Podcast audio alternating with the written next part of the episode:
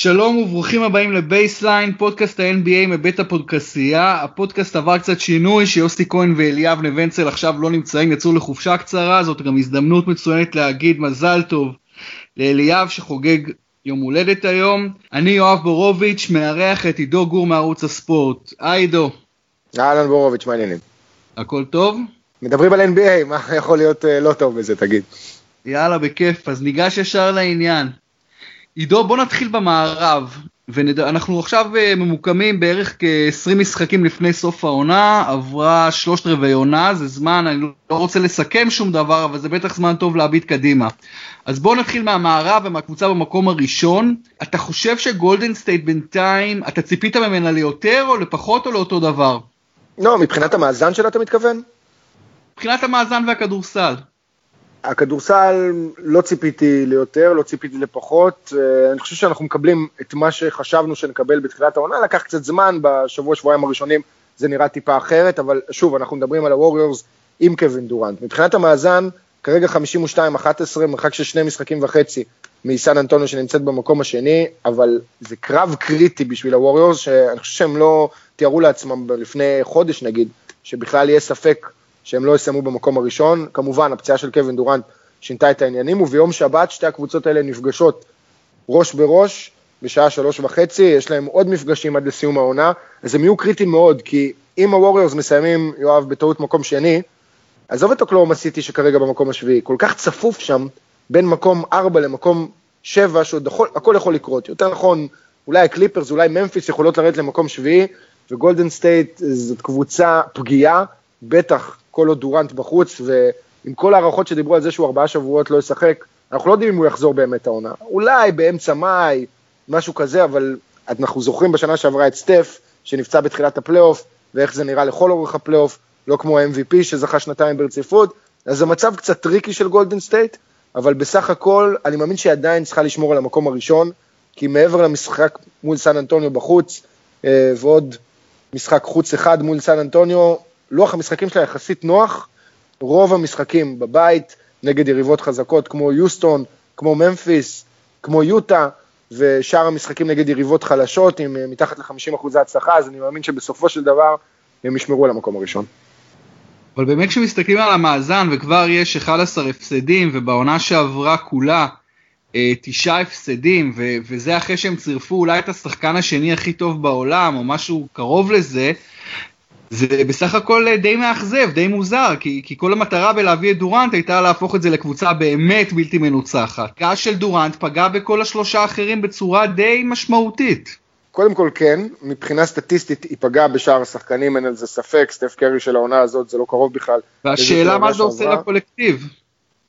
מה זה עושה לקולקטיב? אני חושב שזה דווקא עושה טוב, אה, כשהקבוצה רצה ומשחקת ביחד. המאזן זה לא עניין מרשים לפה לשם, זאת אומרת, מה שהם עשו בשנה שעברה היה שיא היסטורי.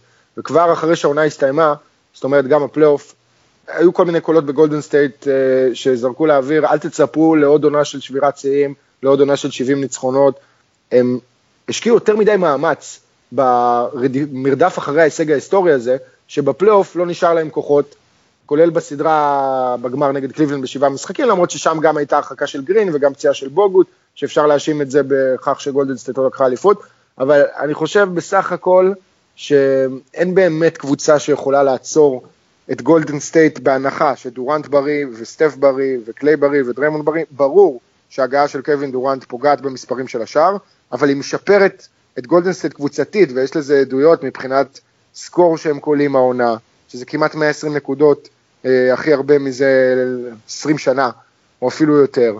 אה, ועדיין המאזן פחות טוב מעונה שעברה, וזה ייבחן בפלייאוף, זה ייבחן בפלייאוף, לא בעונה הסדירה. תגיד, אני חייב לשאול אותך, אתה ציפית שהם יעשו שוב עונה של 70 ניצחונות? לא, לא, לא, אבל אני לא, תשמע, כשהגיע דורנט חשבתי, לצערי הרב, כלומר חשבתי שהאליפות סגורה, שאין discussion בכלל, ואני חושב ש, שזה לא, כלומר טעיתי, ו, ולמרות שלשלושה סופרסטארים האלה הגיע עוד סופרסטאר, אפילו אולי מגה סטאר, עדיין לא משחקים את אותו כדורסל אה, מזהיר ששיחקו, ודורנט הוא הפך להיות די מהר לשחקן הכי טוב בקבוצה ההיא, ועכשיו בלי דורנט יש שאלה איך הם יתפקדו בדיוק. אפילו המקום הראשון, כמו שציינת במערב, לא, לא, לא בטוח, זה רק שניים וחצי משחקים אה, מעל אה, סן אנטוניו. בוא, בוא נראה אם אתה רואה קבוצה שיכולה לנצח אותם בפלייאוף, שיכולה לתת להם באמת fight חזק בפלייאוף? חוץ מהספרס? אני מדבר על הספרס, על יוסטון, או אולי קבוצה אחרת, איך אתה רואה את המצ'אפים בפלייאוף מול גולדן סטייט? אני חושב שיוסטון זאת קבוצה שאם נקבל סדרת אה, חצי גמר מערב, או גמר מערב בין שתי הקבוצות האלה, אז uh, זכינו.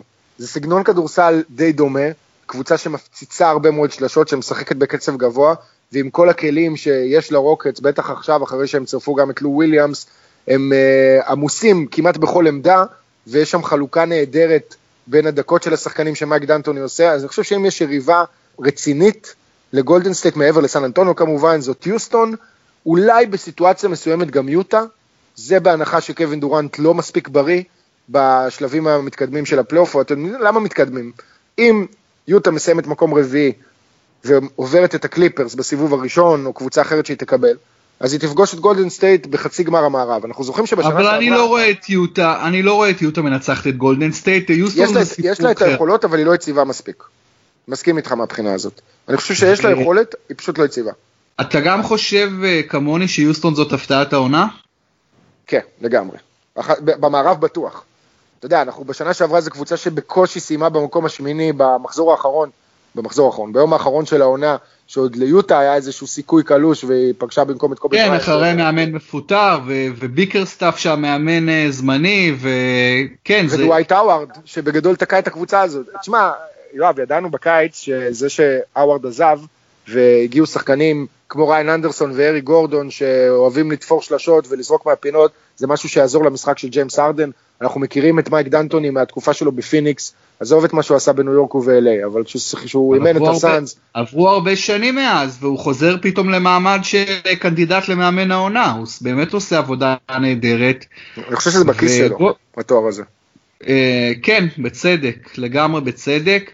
בואו נעבור מפה לדיון של ה-MVP במערב, כי אתה יודע, דיברו עד עכשיו על, על ווסטברוק כסוג של אה, lock לפרס הזה, אבל זה כבר לא כזה בטוח, וכשאתה מסתכל על המאזן של יוסטון 44-20 והמאזן של אוקלהומה סיטי, שהוא לכשעצמו הוא מאזן לא רע בכלל, 35-29, הם תשעה משחקים אחרי יוסטון, אז קשה אולי קצת לתת את זה לווסטברוק, למרות המספרים המדהימים שלו, ההיסטוריים, קשה לתת לו מעל הארדן, כי גם להארדן יש מספרים מדהימים.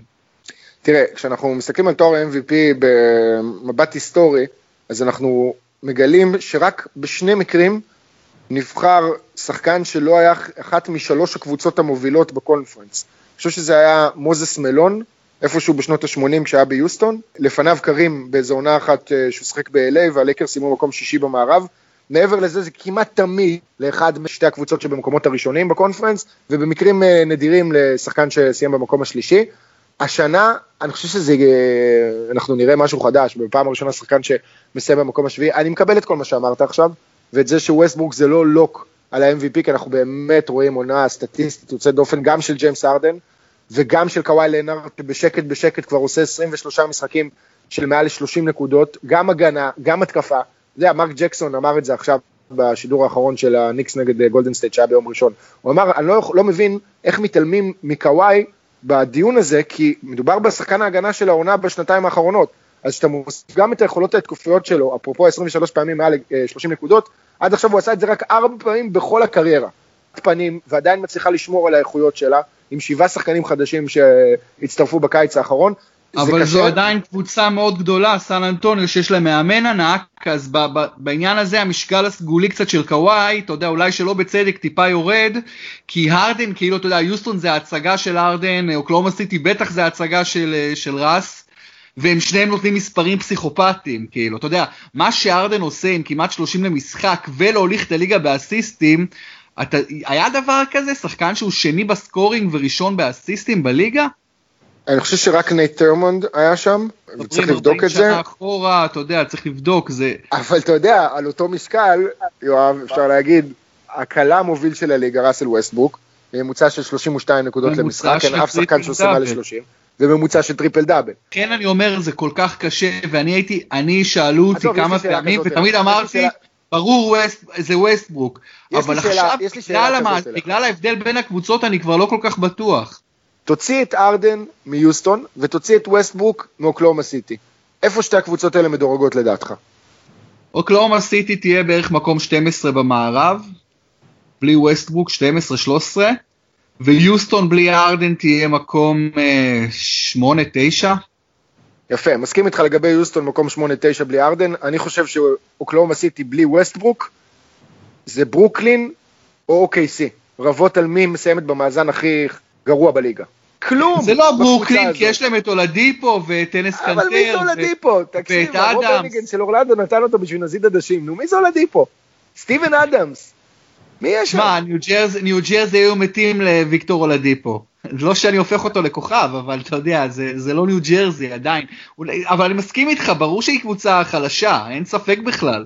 תראה, אי אפשר להתעלם מממוצע טריפל דאבל. אם הוא מסיים את העונה ככה, ולוקח את הקבוצה שלו לפלייאוף... בתקופת חיינו לא ראינו את זה קורה. מאז ביג או זה לא קרה, אז אי אפשר להתעלם. וזה גם טריפל דאבלים מטורפים של back to back עם עכשיו אני שונא את הביקורת, אני שומע כל מיני אנשים מבקרים את ווסטברוק, שהוא כאילו, אתה יודע, שהוא חושב רק על עצמו. איך שחקן של טריפל דאבל חושב רק על עצמו, אתה מבין? זה... אין להם שמץ של מושג, אנשים שמבקרים את ווסטברוק, הם רואים איזשהו משהו באישיות שלו שהם לא, לא, לא מצליחים לאהוב. כן, כן, כן. אני חושב שראסל ווסטברוק התקשורתי, זה שאנחנו מקבלים כלפי חוץ שעומד מול עיתונאים, הוא לא הבן אדם הכי נחמד, אבל מהפודקאסטים ששמעתי איתו, ומכל מיני שיחות שהיו קשורות אליו, הוא, הוא איש יוצא דופן. אתה יודע שבשכונה שלו באוקלהומה סיטי, אשתו מספרת שהילדים ברחוב באים ודופקים על הדלת, ושואלים אם ראסל יכול לבוא לשחק איתם בחוץ, ובלא מעט מקרים הוא בא לשחק עם ילדים בשכונה. אה, וגם זה שהוא לא, התחייב לו... לא, הוא בן אדם... אני אומר, גם זה שהוא התחייב לאוקלהומה סיטי, ועוד פעם, אתה אמרת את זה בעצמך, איך בן אדם שעושה טריפל דאבל יכול להיות אנוכי. עכשיו, אנשים קצת מתבלבלים, כי הם חושבים שהוא רודף אחרי נקודות, זה לא שהוא רודף אחרי נקודות, הוא משחק כל פוזיישן כאילו זה האחרון בחיים שלו. וצריך להעריך את זה, ומי שלא מעריך את זה, לא מבין מספיק. לא, לא, הוא שחקן אדיר, הוא הרכז הכי אתלטי שראינו בתקופת חיינו. אני חושב שהוא הכי אתלט בכלל שראינו בחיינו, ב-NBA. הכי אתלט זה ג'ורדן, אבל... לא, יותר אתלט מג'ורדן. אני לא בטוח שהוא יותר אתלט, לא, הוא לא יותר אתלט מג'ורדן, הוא מאוד קרוב אליו. מטורפת. הוא מאוד קרוב, אין לו את הדנק, אין לו את הדנקים שהוא לא ייתן. אין לו את השהייה באוויר, אני, אולי, אתה יודע, יש לו, הוא, הוא מאוד קרוב לג'ורדן, הוא אתלט ג'ורדני. אין לו את השהייה, בזה אני מסכים איתך, ג'ורדן הוא מן הסתם יותר כן. אתלטי ממנו, אבל בשאר הדברים אני חושב שדווקא ראסל ווסטברוק אפילו יותר אתלט מג'ורדן. כן.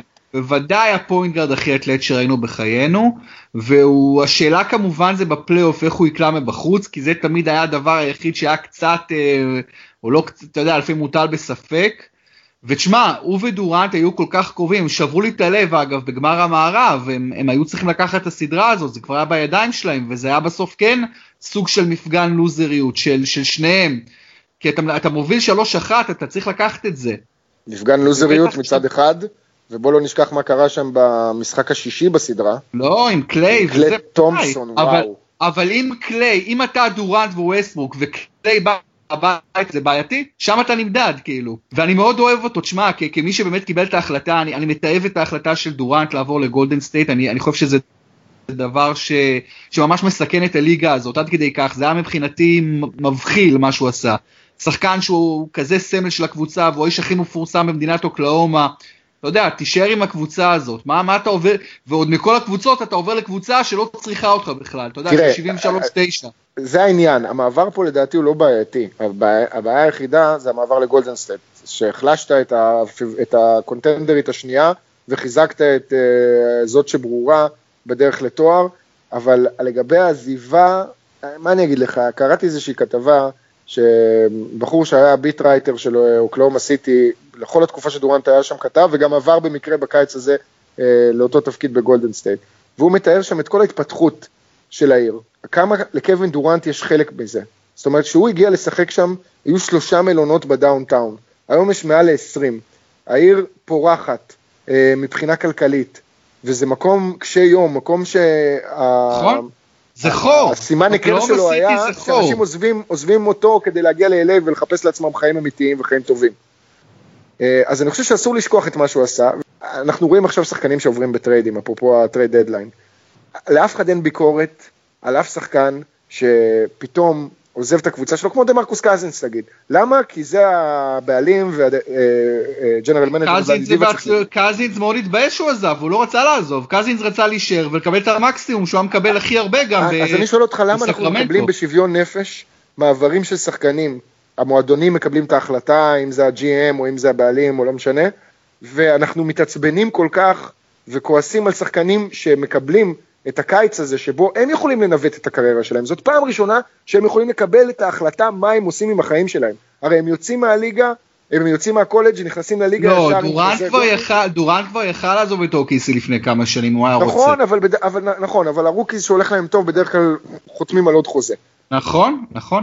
היופי מבחינתי בספורט האמריקאי וב-NBA יש כמובן הרבה פלוסים, הרבה מינוסים, אבל אחד הדברים היפים זה שאתה רואה בלא מעט מקרים סופרסטארים או מגה סטארים אפילו, נשים אפילו דרגה מעל, שעושים את כל הקריירה או 90% מהקריירה בקבוצה אחת. זה בעיניי דבר מופלא שלא קיים בספורט שאנחנו מכירים מחוץ לאמריקה. ברנט פה הוא בגד בזה, אתה מבין? כאילו בן אדם, אתה OKC, אתה מיד סיטי, מה אתה רוצה אוקלאומה סיטי? שאתה כל כך קרוב גם לנצח אותם, ואתה מפסיד להם בצורה די... אה, אני חושב שהיו פה החלטות שהן מעבר לכדורסל, אה, יואב, מכל מה שקראתי והרעיונות ששמעתי עם קווין דורנט, המעבר הזה לסן פרנסיסקו, אוקלנד, אתה יודע, אבל זה יותר סן פרנסיסקו מבחינתו, למרות שהוא גר באוקלנד, קרץ לו גם מבחינה עסקית, אני יודע שהוא מרצה בסיליקון וואלי, בכל מיני כנסים של אה, יוטיוב ושל אה, חברות גדולות אחרות, והוא כבר עם אה, איזשהו רעיון לסטארט-אפ ומתכנן את החיים קדימה. תשמע, אל תשכח, שוב, נכון שקווין דורנט האריך פעם אחת חוזה ונשאר באוקלהומה סיטי, אבל השחקנים האלה מגיעים לליגה כשהם בגיל 19, הם ילדודס. ואז הם עוברים את הכמה שנים האלה תחת החממה של הקבוצה שקלטה אותן, בטח אם זאת קבוצה מצליחה, יצא קצת מזל לאוקלאומה סיטי ששנה אחרי דורנט הם קיבלו את ראסל ווסטבוק, ישר מהדראפט, והם בעצם, אין להם את הצ'אנס להתבגר, יואב, אנחנו הולכים פה לצבא בגיל 18 עד 21, אז יכול להיות שאחרי זה אנחנו בסוג של רגרסיה, ודווקא מתנהגים כמו ילדים, אבל משהו מקשיח אותנו בחוויה הזאת, ואין להם את זה, אז קווין דורנט, אני חושב שבמקרה הזה קצת התבגר, קצת התפתח, עשה החלטה לא נכונה מבחינה תדמיתית, כי הוא עבר באמת ליריבה הגדולה והפך כביכול את הליגה לחד צדדית, אבל הנה אנחנו רואים עכשיו שזה לא המצב, ויש מספיק כישרונות, ולא לא, לא, לא, צריך... אני, אה, אני, אני מתעב, אני לא מתעב אף אחד, אני רק החלטה אחת, זאת של לברון ג'יימס בעיניי הייתה מגעילה, בעיקר בגלל איך שהוא קיבל אותה. בעיקר בגלל התוכנית הזאת ב-ESPN, והמשפט שלה בקיץ הזה, קח את הכישורים שלי לסאוט ביץ', הרגיש לא נעים. אני, אני מבסוט שאתה מעלה את לברון, כי בדיוק חשבתי, ממש כשאתה מדבר, חשבתי על, על להשוות את זה באמת למקרה לברון, ואני דווקא אגיד לך שאני אה, הרבה יותר מקבל את מה שלברון עשה. אה, למה? כיוון שלברון שיחק אה, הרבה שנים בקליבלנד וראה שהוא לא באמת מתקרב לארץ המובטחת. לא משנה כמה הוא מדהים, כמה הוא הצעיר מהגדולים, מה, מהגדולים מגדולות הליגה, אין סביבו סגל שיכול לקחת אותו עד הסוף, והוא ניסה הכל, ניסה ונכשל. ואז ביחד עם החבר שלו ועוד חבר, החליטו להתאחד. הוא באמת עשה את ה-decision וזה, זה היה פתטי, כל התוכנית הזאת, אבל זה לא, זה לא הסיפור מבחינתי. הסיפור זה החלטה של השלושה האלה להתאחד כסוג של super group. אגב, אני, אני זוכר, אני עבדתי אז בערוץ הספורט ועשיתי פודקאסטים, ויום אחרי ההחלטה של לברון, עשיתי פודקאסט עם עופר שלח, וזה היה יום שישי בבוקר, ובדיוק דיברנו על ההחלטה.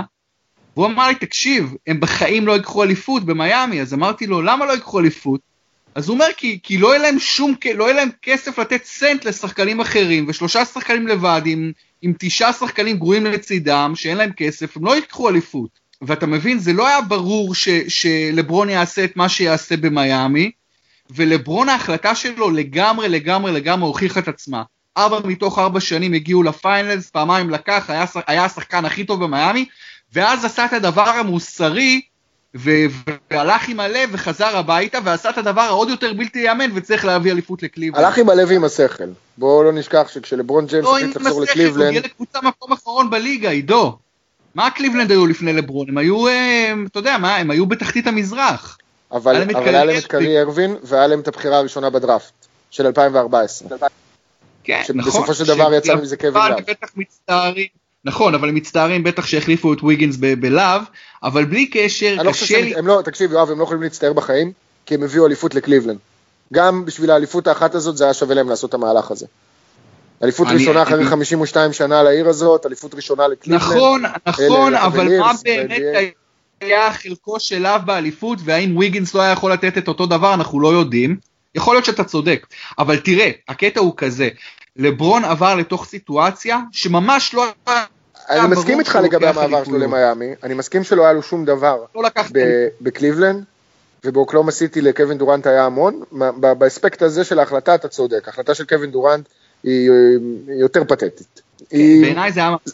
אם אתה קווין דורנט, אתה fucking השחקן השני הכי טוב בעולם, מה אתה עובר לגולדן סטייט? זה כאילו, זה לא, זה כמו בשכונה הילדים, אתה יודע, ש- שהשלושה ילדים הכי חזקים, אתה יודע, זה כאילו, זה לא, יש בזה משהו לא מוסרי כמעט. אתה יודע, ברור שיקבל את ההחלטה, בסופו של דבר בן אדם מקבל את ההחלטה, וצריך לחיות עם ההשלכות, וחלק מההשלכות זה שהרבה אנשים לא יאהבו את זה, זה בסדר, מותר לא לאהוב. אבל מותר לא לאהוב את ההחלטה הזו, ומותר גם לבקר אותו, כמובן בסוף זה החיים שלו, ושיעשה מה, ש... מה שהוא רוצה. מישהו כתב בטוויטר יום אחרי, ש... יום אחרי, כמה שעות אחרי ההחלטה של דורנט לעזוב לגולדן סטייט, שזה בערך כמו, לה... אם הוא יזכה אליפות, שזה כמו לאבד את הבתולים שלך לזונה. זה השוואה, מוש... זה אנלוגיה מושלמת בעיניי. נכון, משהו כזה, מישהו... כאילו זה לא באמת עשית. זה, זה שילמת כסף או משהו כזה בסגנון, כאילו בשביל להבטיח את זה. ידעת שזה כביכול יהיה נכון. בטוח. אז בדיוק, אז אני חושב שדורנט בגולדן סטייט לא יימדד בטבעת אחת ואפילו לא בשתיים. אם הוא לא לוקח שם שלוש-ארבע טבעות, זה, זה כישלון. איך שאני רואה את זה. ו- ואני שמח לראות שזה לא כל כך, אה, לא כל כך קל, למרות שדורנט שחקן מדהים והוא השחקן היום, אבל, אה, אבל בכל מקרה יהיה מעניין. שהיא קבוצה כל כך בלתי צפויה, אני חושב שהקליפרס מאכזבים מאוד, אני רואה 38-25. אה, לא התרגלת כבר, איך אתה ממשיך להתאכזב מהם? לא, לא, אבל אני אומר עדיין, יש שם יותר כישרון מזה, ו- וגם מאמן והכל. אני מקווה, אם מסתכלים על המערב, לפני שנעבור באמת לצד השני, אני מאוד מקווה שפורטלנד איכשהו יגיעו לתוך הפלייאוף. לא רואה את זה קורה. לצערי אה, גם, לא? כמו שזה נראה עכשיו, אה, תשמע, עוד פעם, פורטלנד אתמול עשו ניצחון גדול מאוד מבחינתם, בחוץ נגד אוקלאומה סיטי וצימקו את הפער מדנבר למשחק וחצי, אבל תשמע, דנבר זאת חוויה. זאת חוויה, זאת קבוצה שכיף לראות, היא כל כך עמוקה, אני חושב שבסופו של דבר הם יישארו במקום השמיני. צריך להגיד, גם דאלאס ב fight, גם מינסוטה ב fight, כן, כן. סקרמנטו לא, גם ניו אורלינס לא. לא, אבל הקטע זה. שבין סקרמנטו לדנבר יש אה, חמישה וחצי משחקים, אז זה די... אני אומר בין אוקלהומה ל... למה אני קורא לס... בין אוקלהומה לדנבר, אז אני חושב שאוקלהומה די בטוחים בפנים, ו... ויש שם כן, fight רק השביעייה למקום השמיני. השביעייה הראשונה סגורה, עניין רק של מיקום. כן, בדיוק. שאלה מי יתפוס את המקום השמיני, זה דנבר אז אתה. מעדיף את... כן, דנבר גם אחלה קבוצה, עם יוקיץ' ובכלל, ועם מאמן טוב, אבל פורטלנד, לפי דעתי, יש להם סיכוי לעשות נזק אמיתי בפלייאוף. הם אה, קבוצה עם ה- הרבה יותר טובה מהמאזן שלהם. אה, אה, נכון, מצד אחד, מצד שני, לא חושב שבסדרת סיבוב ראשון, גם אם יסיימו איכשהו עכשיו ויצאו לרצף של 20 ניצחונות, גם נגד סן אנטוניו, אני לא מאמין שהם באמת יכולים לנצח. אבל אתה זוכר אפילו נגד גולדן סטייט, הם נתנו אחלה סדרה, אמנם הפסידו 4-1, אבל הם היו שווים הרבה יותר מזה שנה שעברה. קבוצה טובה אה, פורטלנד. אה, תראה, אה, בוא לא נשכח שאת. הסדרה מול גולדן סטייט שנה שעברה, הם שיח- הם התחילו, שסטף קרי עדיין היה בחוץ בגלל פציעה. כן, נכון. את השני משחקים הראשונים, אני חושב שהיה, אני חושב שהסדרה הסתיימה ב-4-2, לא? 4-2 או 4-1 אולי אפילו. אה, אבל אה, בכל מקרה זה, היו שם משחקים מאוד צמודים ולפי דעתי הערכות והיה, ולילארד היה מדהים והם קבוצה, קבוצה כן, היה מעניינת. שם סטף קרי באחד המשחקים שם, במשחק הרביעי, אם אני זוכר נכון, שבר אה, שיא כל הזמנים בנקודות להערכה עם 17, או משהו בסגנון. כן, אתה צודק, זה היה אז בחמישה משחקים. לסיכום, לסיכום, מי הפייבוריטית שלך לקחת את המערב בסוף? לא כמקום, לא כ... בפלייאוף אני מדבר, אחרי הכל. אני אומר כזה דבר, אם דורנט בריא, אז גולדן סטייט, אם דורנט לא בריא, משהו בפנים אומר לי יוסטון. יוסטון. יאללה, הלוואי. נלך איתך, הלוואי שזה יקרה. אוקיי, בוא נעבור למזרח עכשיו. בוא, בוא נתחיל לדבר דווקא על וושינגטון. וושינגטון וטורונטו שמתחרות על המקום ה... השלישי. אה, וושינגטון זה סיפור גדול, נכון? 38-24, אני לא חושב שהרבה אנשים חשבו ש... שהיא תיראה ככה, בעיקר לאור איך שהיא פתחה את העונה. נכון? ולאור העונה שעברה גם, ה-12. שהייתה מאכזבת. והיו מחוץ התחיל את. העונה עם חמישה הפסדים מששת המשחקים הראשונים. מאזן יותר 2-8. נכון, 2-8 נכון, בעשרה 2-8. המשחקים הראשונים. וגם אחרי זה היו לה כמה הפסדים כואבים, אבל איפשהו הדברים התחילו לזרום, היה רצף של 17 ניצחונות ביתיים עד הסל המטורף של לברון ג'יימס ששלח את המשחק ההוא להארכה, שהסתיימה כמובן בניצחון של קליבלנד, ומאז הם די מקרטעים האמת בבית, כולל ההפסד הלא ברור הזה לאורלנדו, סליחה, לאורלנדו היה ניצחון. לא, הם ניצחו. ניצחו, סליחה, נכון, התכוונתי למשחק אה, נגד טורונטו שהיה לפני כן, שהם ניצחו את טורונטו בחוץ ואז הגיעו למשחק ביתי נגד הרפטורס, שמשחקים כמובן בלי קייל לאורי, והפסידו להם, אבל תשמע, ג'ון וול מתחת לרדאר נותן עונת MVP בעצמו. אחד הסיפורים הכי גדולים של וושינגטון בעונה הזאת זה ברדלי ביל, שבסוף השנה שעברה קיבל איזושהי אה, הבחנה מהרופאים שהוא יהיה על minute, על minute אה, restriction, הגבלת דקות עד לסוף הקריירה שלו. עכשיו, את העונה הזאת הוא גם התחיל עם איזושהי פציעה בקרסול שגרמה לו להחמיץ כמה משחקים, אבל הבן אדם לא בהכרה. הוא בפנטזי, לא, לא, בטופ 40. בעיניי לא, הוא לא פחות טוב מוול, לא שחקן פחות טוב מוול. הוא, יש שם קו אחורי שמזכיר באיזושהי מידה את זה של גולדן סטייט, פרט להבדל אחד, שוול לא מתקרב לקליעה של סטף קרי, אבל מצד שני סטף לא מתקרב להגנה של ג'ון וול. לאתלטיות של וול, כן. לאתלטיות שלו, מלך החטיפות בליגה, אז אני חושב שבאיזשהו מקום זה קצת די מאזן אחד את השני, בכלל קווים אחוריים שמזכירים גם זה של פורטלנד עם לילארד וסי ג'יי מקולום, אבל הסיפור הבאמת גדול מעבר לברדלי ביל שבריא, ומרקיף מוריס שנקלט בקבוצה הזאת אחרי שנה שעברה קשה וכל הבלאגן שהיה לו עוד אז בפיניקס, אוטו פורטר ג'וניור, שחקן אפור, עושה את העבודה הכי שחורה, אבל כל כך יעיל, מוביל את הליגה העונה באחוזים מחוץ לקשת, נכון שהוא לא זורק 15 למשחק, אבל הוא קולע איזה שתי שלושות. כן. חוטף המון, מוריד ריבאונדים, ובאמת עושה את הכל, נותן למשחק, אתה יודע מה? סוג של קוואי לנארד. ממש קוואי לנארד, גם מבחינת השלב שלו בקריירה, אם אנחנו מנסים אבל אה, לעניים. חכה, חכה, לא חשבנו שקוואי יהיה ככה לפני שנתיים, שלוש. ועכשיו הגיע לשם בוגדנוביץ' שקולע בלי הכרה, באמת צלף אמיתי, שחקן עם אפס אתלטיות אבל יד מדהימה. תשמע, מדהים איך הוא אה, נקלט בקבוצה הזאת, אתמול 29 נכון. נקודות נגד פיניקס, משחק לפני 27. ומי שלא מקבל את הקרדיט ורגיל לו לקבל קרדיט הרבה שנים זה סקוטי ברוקס, שהוא אחלה של מאמן. אני לא אהבתי אותו. אני לא אהבתי אותו. זה לא בו מדי באוקלהומה סיטי. אני חושב שהוא לא היה בסדר באוקלהומה סיטי. שמע, הוא לקח אותם לגמר, הוא הפך אותם מקבוצה תחתית לקבוצת צמרת גבוהה עם שני שחקנים מאוד מאוד צעירים. הוא, אה, הוא מגיע לוושינגטון, הוא מצליח מעל ומעבר, אני זוכר אותו כשחקן, הוא היה over-achiever. אני חושב שהוא הרבה יותר טוב וחכם ממה שאנשים נותנים לו קרדיט.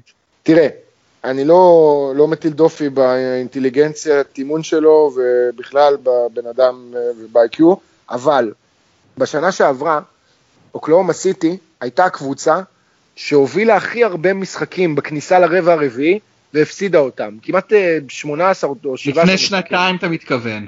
לא, לא, לא, לא, בעונה שעברה, בעונה שה-OKC הגיע לגמר מערב. בעונה עם... אה, בעונה שהפסידה לפני שנה לגולדן סטייט בגמר. כן, היה שם דונובן. אבל זה דונובן כבר. אז אני מתכוון לפני שנתיים, סליחה. לפני שנתיים אתה מתכוון. לפני כן. שנתיים, התבלבלתי, כן, לפני שנתיים כמובן. זה היה סקוט ברוקס.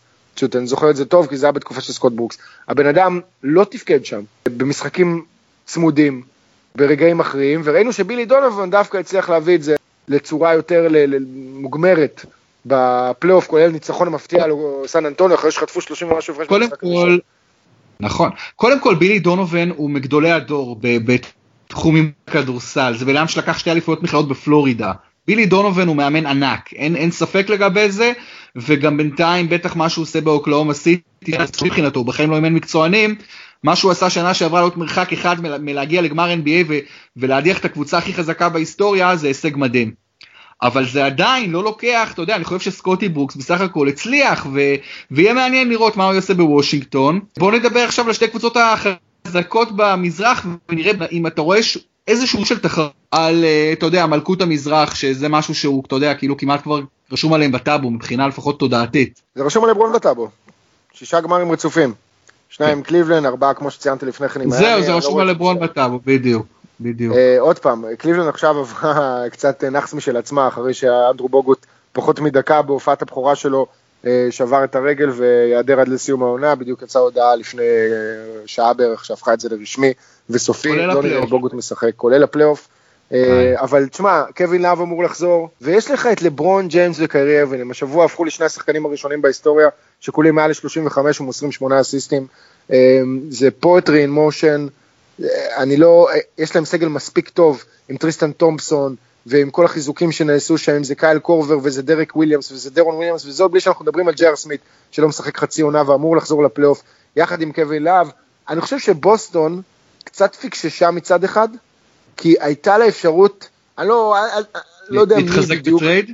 בדיוק. כל הקלפים היו אצלה בדדליין, כן. עם הבחירת דראפט של ברוקלין, מהדראפט הקרוב, שכולם מדברים עליו, והאמת שהשבוע התעמקתי לראשונה באמת בטאלנטים ובפרוספקטים של הטופ 10, ותשמע, אתה רואה שם מאגר כישרונות שבאמת לא נתקלת בו הרבה מאוד שנים.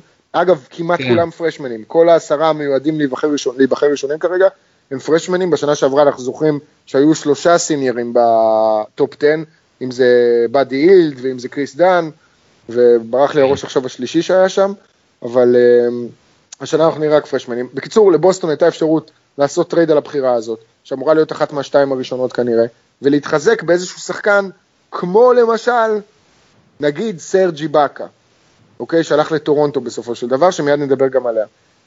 בוסטון קבוצה שכיף לראות, בעיקר בגלל אייזאה תומאס, אנחנו אפרופו בדיון MVP שלנו, אני חושב שצריך להכניס גם אותו, לא כי המספרים שלו גדולים כמו אלה של ווסטבוק אה, ודורנט וארדן וקוואי ולברון, אבל הוא עדיין הקלעי השני בטבעו בליגה, הוא עדיין קובע מספרים שלא נראו בהיסטוריה של המשחק בנקודות ברבע הרביעי, ביכולת קלט שלו, והוא עושה את הכל במטר שבעים וחמישה, בורוביץ', אנחנו כישלונות מהדהדים. אם אנחנו יותר גבוהים ממנו ואנחנו אפילו לא שיחקנו כדורסל בליגה לאומית בישראל, אתה מבין?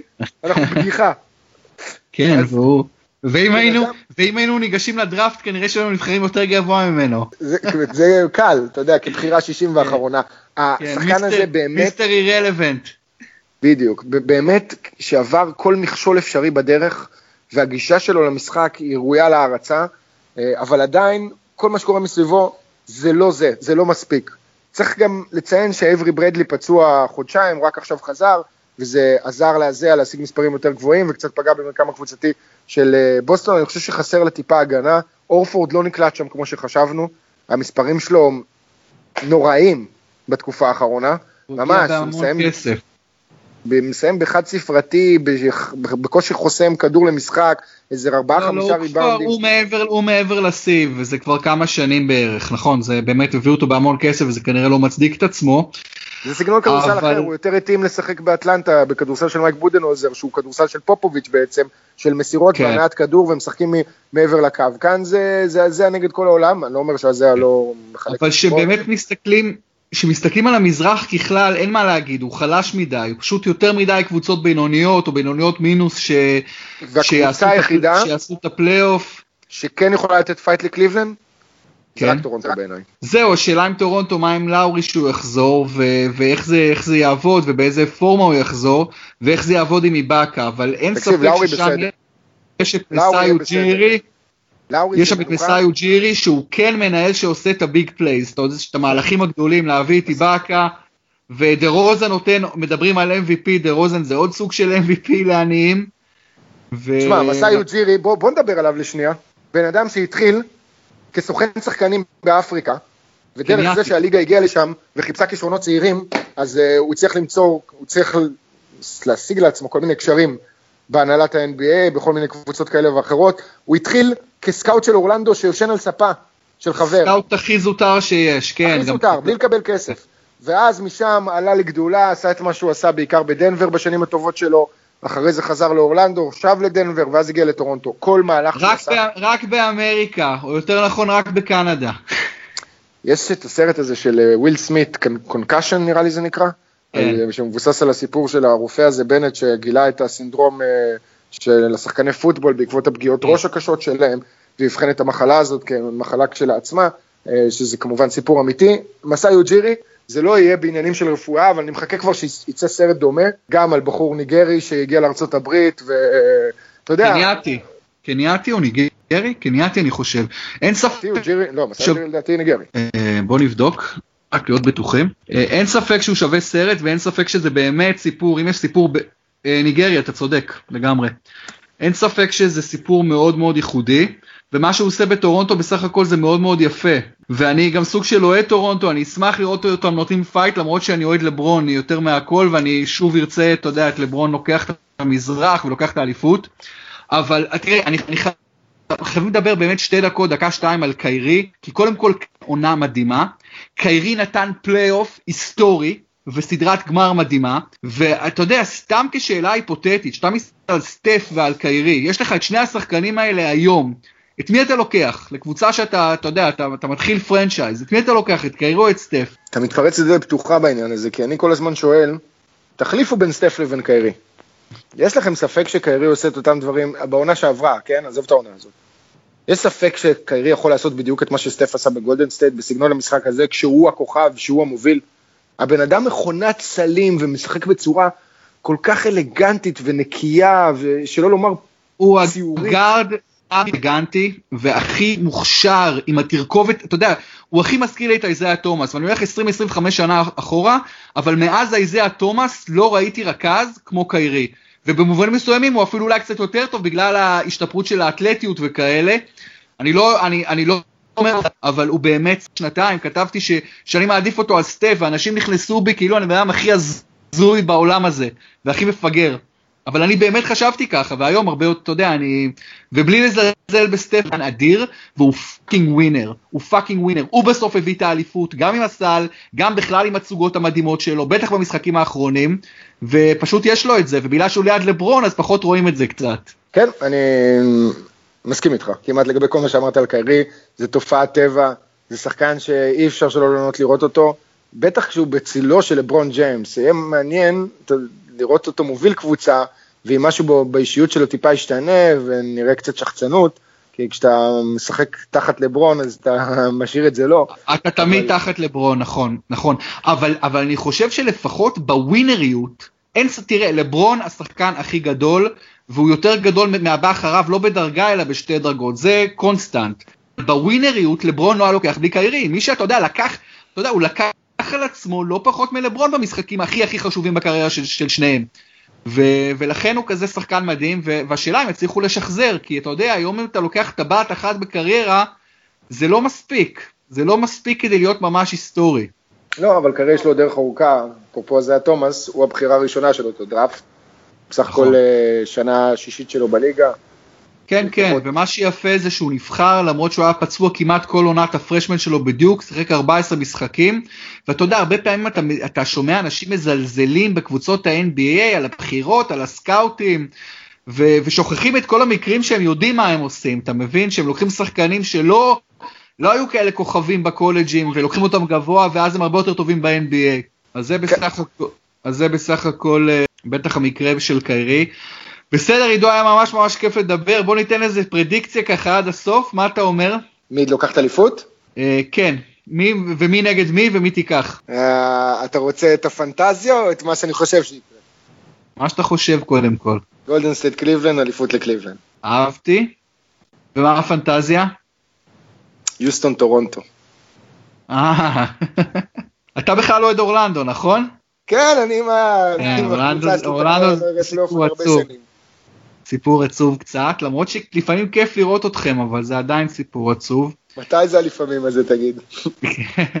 לא, יש טאלנטים, אבל אתה יודע, זה לא מתחבר. ה-GM שם עושה הרבה דברים, אבל לא הולך לו. הוא עושה דברים על הפנים. כן. הדבר היחיד שכיף לראות, שגם בשבילי בתור אוהד, זה, זה פירק אותי, זה עכשיו את הסרט על אורלנדו מג'יק. בשנות התשעים. זה הזכיר לי שוב איך הכל התפרק לנו מתחת לידיים. עם הארבע זריקות של ניק אנדרסון. אל תדבר איתי בכלל, אני כבר, את הארבע זריקות אני מצחיק, אני מדבר על העזיבה של שקיל. של שקיל, כן, כן. בכל מקרה, תראה, אני, אני, אני אלך על קליבלנד נגד, מתלבט, מתלבט, נלך על סן אנטוניו, למרות שאני תמיד, תמיד, תמיד נגד סן אנטוניו, והלוואי שאני טועה. קליבלנד נגד סן אנטוניו, קליבלנד בשבע. אני, אני קונה כל סדרת גמר שתסתיים בשבעה משחקים, לא משנה מי יהיה שם. מבחינתי שזה יהיה דנבר נגד, אה, לא יודע, מי יש, או דטרויט. אגב, ובכל... סדרה, אני מחכה לסדרה בין דטרויט לבוסטון בסיבוב הראשון של הפלייאוף, זה יכול להיות פנטסטי, תדאג. נהדר, אחלה סדרה, מסכים איתך. דטרויט קבוצה יותר טובה מהמאזן שלה, 31-32. הרבה הרבה יותר טובה מהמאזן שלה, אבל משהו לא הולך לה השנה. נכון. אגב, עוד סיפור מדהים השנה זה ספולסטרה בעיניי מאמן אדיר, אדיר, אדיר, ו... ואגב, יכול להיות מעניין עם מיאמי ומילווקי, פשוט אנחנו חייבים לסיים עידו, אני מקווה שנעשה פודקאסט מאוד בקרוב, שוב אה, נלווה את העונה, ובאמת המון המון תודה. נשלים את החסר עם מיאמי ומילווקי, אתה צודק, מיאמי זה, מיאמי כן. זה באמת הסיפור הכי יוצא דופן של השנה כקבוצה. סיפור, סיפור באמת יוצא דופן, וזה מאמן מעולה שלא מקבל מספיק קרדיט, פשוט כבר שיש לו שתי טבעות. יאללה אחי, היה כיף, תודה רבה. תודה רבה, תענוג תמיד. ביי, להתראות, נהיה בקשר.